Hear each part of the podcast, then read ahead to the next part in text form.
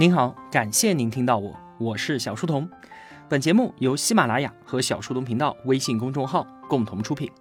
在公众号里面回复“陪伴”，可以添加我的个人微信。我们正在聊《蛤蟆先生去看心理医生》，作者罗伯特·戴伯德。这是我们聊这本书三期节目当中的最后一期啦。我们继续蛤蟆先生的故事。在咨询室里面啊，蛤蟆第一次面对一位专注的听众，讲出了自己的人生故事。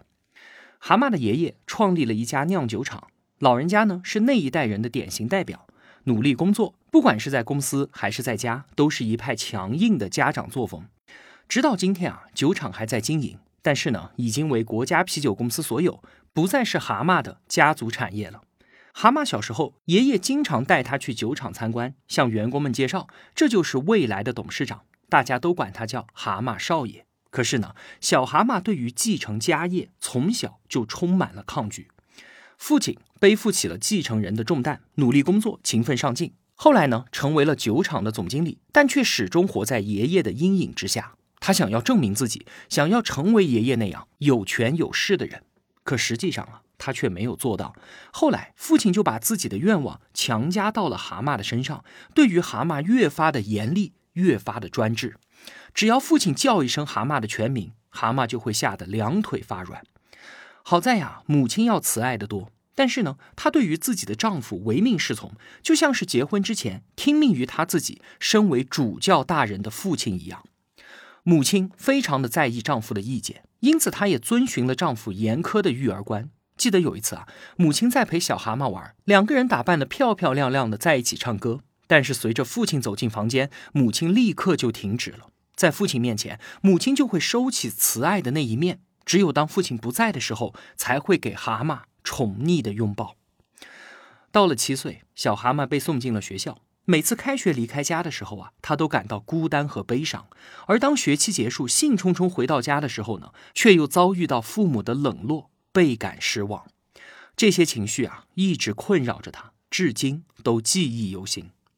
后来呢，上了中学，蛤蟆很用功，成绩也不错。更重要的是啊，他喜欢上了交朋友，经常用父亲的钱招待朋友们，这让大家都很喜欢他。这段时间呢，他自己也很开心。和其他青春期的孩子一样，他开始反抗父母，以此来寻求独立与自我认同。后来，蛤蟆考入了一所很棒的大学，可惜啊，在父亲的要求之下，他选择了一个自己非常不喜欢的专业。在大学期间，蛤蟆参加了很多的课外活动，以至于学业完全的荒废了。最后好不容易才得以毕业。很快的暴风雨就来了，父亲要求蛤蟆子承父业，就像他从自己的父亲那里接管酒厂一样。但是蛤蟆拒绝了，这让父亲暴跳如雷，父子关系彻底的决裂。蛤蟆跑到一所中学去教书，他和学生们相处的很好。这所学校以海军传统为荣。而蛤蟆呢，对于孩子们心目中的英雄海军上将尼尔森非常非常的了解，他的毕业论文就是以此为题目的。蛤蟆很受同学们的欢迎，他自己也非常享受。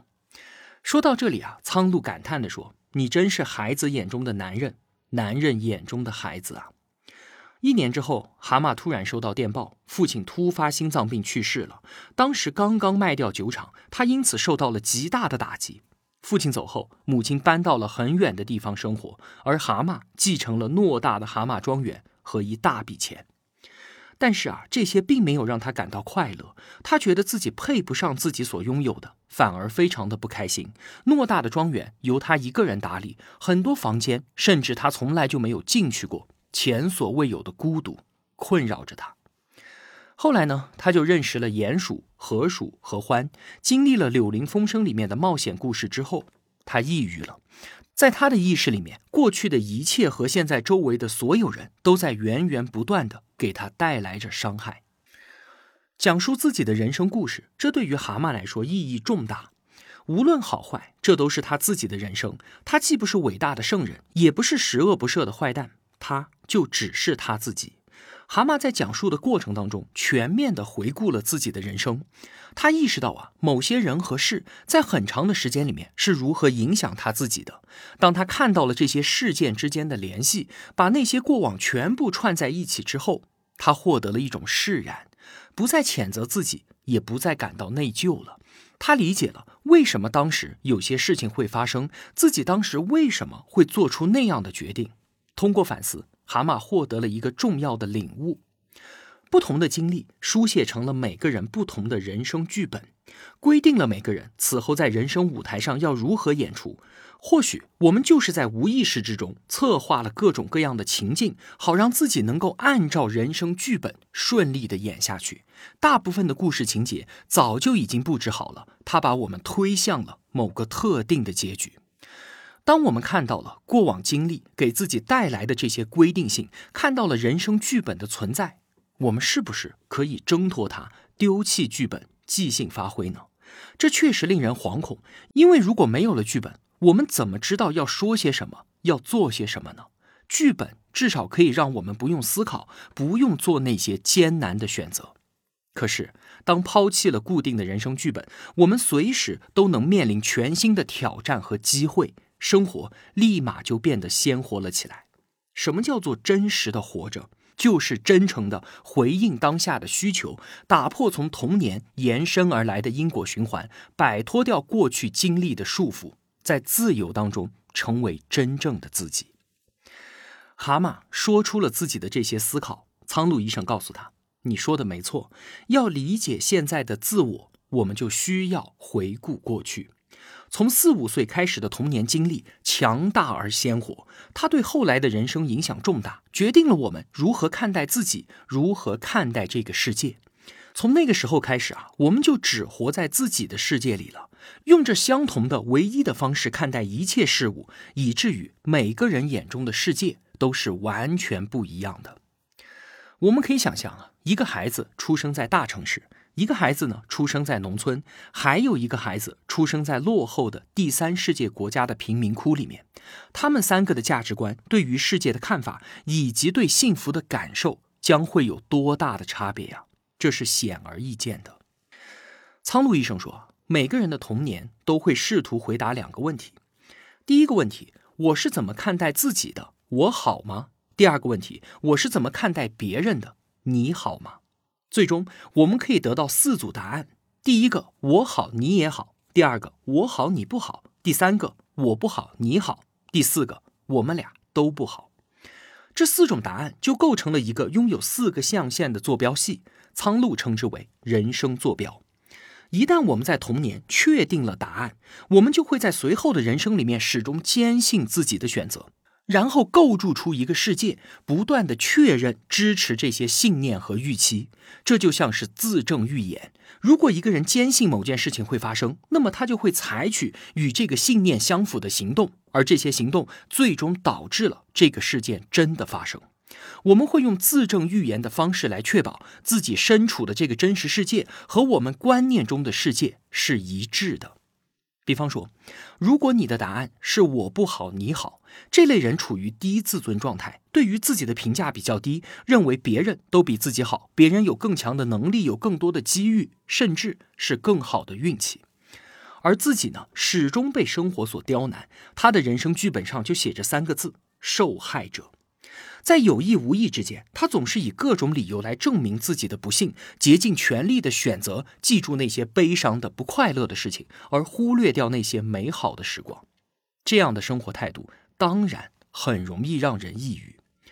苍鹭医生之前说：“蛤蟆，你在玩一个证明自己是弱小可怜者的游戏，其实也是一样的道理。正因为蛤蟆处在我不好你好这样一个人生坐标当中，才会总把自己放在受害者的位置上，对于自己展开猛烈的攻击，配合着别人让自己不快乐，始终处在悲伤的儿童自我状态当中，然后不断的证明我不好你好的预言是真的。那如果说，答案是我好你不好呢？处于这个人生坐标的人，通常觉得自己高人一等，总是对别人评头论足、发号施令，而且时常调动愤怒，维护自己的权威，才能按照自己惩罚者的人生剧本顺利的演下去。想象一个很常见的场景：员工犯了错，上司发现之后，小题大做。大声的训斥，你可能觉得完全不必如此，但是这位上司很可能就是要通过这样的理由释放自己的愤怒，以此证明我好你不好的信念和预期。在他们的观念当中啊，会不断的确认别人都是不好的，都是无能的，然后把训斥和惩罚别人视为己任。这在层级组织当中太常见了。像是单位里的权威，或者是公司里的领导，就很容易把自己当做威严的父母，而把下属员工当成是顽劣的孩子，始终处于挑剔型父母的自我状态里面，按照他们惩罚者的人生剧本往下演，就像是故事里的欢就是这样的人。在我好你不好的坐标里面，有个好处就是不会抑郁。愤怒能够有效的抵抗抑郁，他们不会内疚，而总是在责怪别人，这也是一种自我保护方式。他们把负面的情绪向外投射到别人的身上，一切都是别人的错。当然了，我们去了解这些概念，掌握这些心理学的工具，可不是为了给别人贴标签，以此来攻击或者是指责别人。惩罚者也好，受害者也罢，我们借用这些概念来破解每个人的行为模式。更重要的是要理解我们自己，摆脱愤怒和抑郁，让自己积极起来，开心起来，从人生剧本的桎梏当中解放出来。很快的就来到了最后一次咨询。蛤蟆的内心世界得到了改善，之前的阴霾已经散去了。他又开始参加聚会，又开始结交新的朋友，并且充满期待地规划着自己的未来。童年时期对于酿酒厂的害怕，让他一直没有自己的工作和事业。后来呢，富足的生活更是让他完全失去了工作的动力。但是，工作对于每一个人来说啊，都是必须的。漫无目的的漂流，只会迅速地蚕食掉一个人内心的力量和才智。就像是一个运动员终止了训练一样，蛤蟆告诉苍鹭：“我决定我要去创业了。”苍鹭问蛤蟆：“记得我们第一次见面的时候，你给自己的情绪打了两分，那么现在呢？”蛤蟆说：“九分，其实可以打十分的，但是我相信未来会更好。我想给未来留一点余地。那你觉得自己现在处于什么样的人生坐标呢？”或许这么说很冒失，但是我觉得我现在非常的好，我处于我好。你也好的坐标之中，来到这个人生坐标的人啊，对自我是认可的，对他人是信任的。这不是一个目的地，不会是像爬到了山顶一样说好了，我终于到这里了。不是的，这是一种需要我们用自己的态度和行为持续的向自己、向他人展示出来的状态。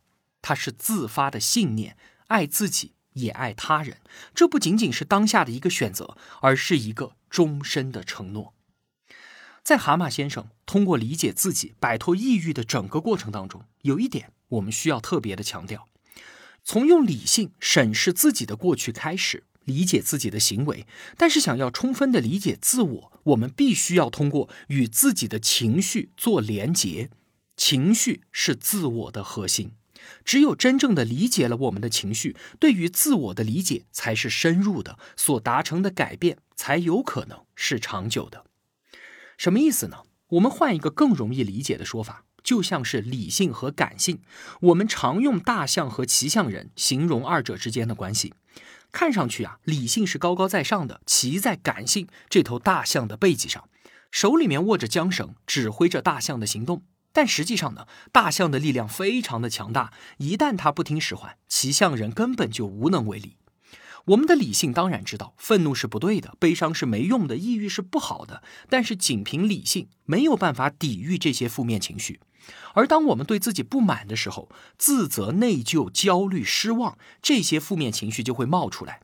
但是你有没有发现，当我们越是自责，就越容易放纵自己，陷入到放纵、自责。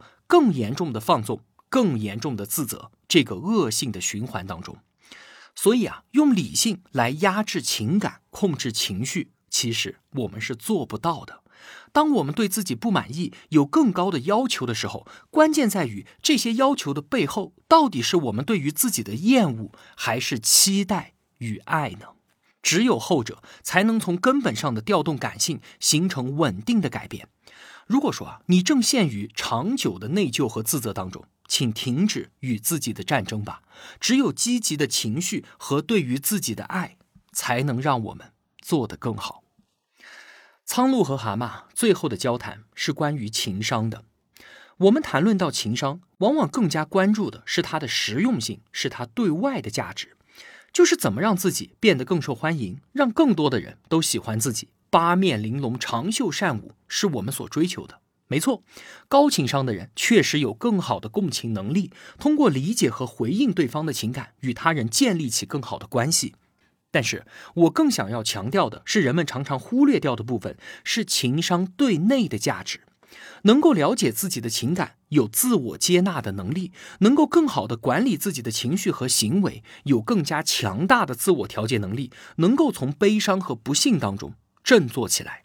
懂得克制冲动和延迟满足，从而避免轻率的决定，这是情商对内的价值，它直接关系到我们关于幸福和快乐最直接的感受。蛤蟆先生的十次咨询到这里就结束了。苍鹭医生与蛤蟆郑重的道别，不仅是蛤蟆先生彻底的获得了新生，苍鹭医生也承认，学习一直都是双向的，在治愈你的同时，我自己。也得到了成长，经此一别啊，从此之后，蛤蟆再也没有见过苍鹭了，因为他已经得到了自己想要的东西了。好了，到这里啊，我们总结一下这本书的几个重点。整本书的核心就是在帮助我们认识和理解自己过往经历对于人格所造成的影响是深远的，也是难以察觉的。我们被各自的人生剧本锁定。不自知的重复上演一系列的固定戏码，认清这一切，从过去的因果循环当中挣脱出来，真实的回应当下的感受，重新拿回对自己、对生活的控制权，在自由当中成为真正的自己。把当下的不幸归结于过去，归结于外部环境，把自己当做受害者哭喊抱怨，是痛苦的，但也是容易的。人生总有不如意。但是在任何时候啊，我们都可以选择变得更好，而这第一步就是从承担起自己的责任，做出自己的选择开始的。儿童、父母与成人三种状态，三位一体的构成了一个人完整的人格。儿童自我状态是由童年残留的遗迹搭建而成的，包含了快乐、悲伤、恐惧、愤怒这些最最基本的情感，也包含了我们应对父母所发展出来的这一套顺从、取悦和依赖的行为模式。而这一切构成了我们人格的雏形。我们习惯用儿时的情绪和行为应对当下的生活。处于儿童自我状态当中啊，愤怒被压抑。不得不用其他的方式来进行释放，于是就有了任性、怄气、背叛、郁闷、拖延、退缩这一系列的负面情绪。其实很多时候啊，我们都是在无意识的重演着儿时的行为与感受。理解童年是理解自我的关键。父母自我状态呢，是我们从父母那里继承的关于价值道德的观念和对于生活、对于世界评判标准的一切集合。父母的严厉、愤怒、批评与指责，在最大的程度上塑造了我们的童年生活，当然也就无可避免的影响到了我们成年之后的行为模式。父母自我状态，它就像是一个威严的法官，不断的控诉和惩罚别人，以至于想要掌控别人。而有的人心中的法官呢，从来不审判别人，而是以父母的要求和期待来审判自己，于是便常常陷于强烈的自我批判当中。书里面有这样一句话：没有一种批判比自我批判更加的强烈，也没有哪位法官比自我更加的严苛。请记住，我们不是父母的翻版，不是父母的复制品，而是独立的个体。在儿童和父母自我状态之下，其实我们是轻松的。为什么？因为不需要思考。儿童状态是过去的情境不断重现，而父母状态下，我们是在重复从父母那里继承的东西。无论哪种。我们都是驾轻就熟，而成人自我状态呢？它最大的特点在于，我们是基于此时此地正在发生的现实状况去思考、去计划、去行动。我们是在理性行事，更注重事实和逻辑，不被童年的情绪所困扰，不被脑海中父母的声音所驱使。苍鹭医生让我们摆脱掉儿童和父母状态，引导我们探索和进入成人状态。但是这三种状态都是千百年来进化而来的，有利于生存的产物，都各自有其价值。可是儿童和父母状态的价值在哪里呢？苍鹭医生没有说。我们做一个补充：儿童自我状态当中蕴含着直觉、创造力、自驱力和乐趣，它对于人生的影响，就像是现实当中的孩子对于家庭的影响一样，让这个家庭充满了魅力与快乐。它是创造性的来源。父母自我状态呢？它的首要价值当然是体现在对于孩子的抚育上。另一方面，父母状态能够让我们做出自动的反应，以节省大量的时间和精力。很多事情之所以这么做，就是简单的因为应该这么做。把日常的事物交给父母状态，非常的节能高效，不需要成人状态为繁杂的琐事来做决定，把精力投放到更加重要的事情上面去。而成人自我状态，除了理性的思考决策之外，还有一个重要任务，就是管控儿童与父母状态的活动，对其进行调节。因此啊，人格的这三方面都有很高的生存价值，都需要得到平等的尊重，并且在充实丰富的生活当中拥有各自的地位。如果说三者之间的平衡被打破了，儿童或者是父母状态成为主导者，那我们就需要干预进行调整。就如同很多同学现在的情况一样，当然也包括我。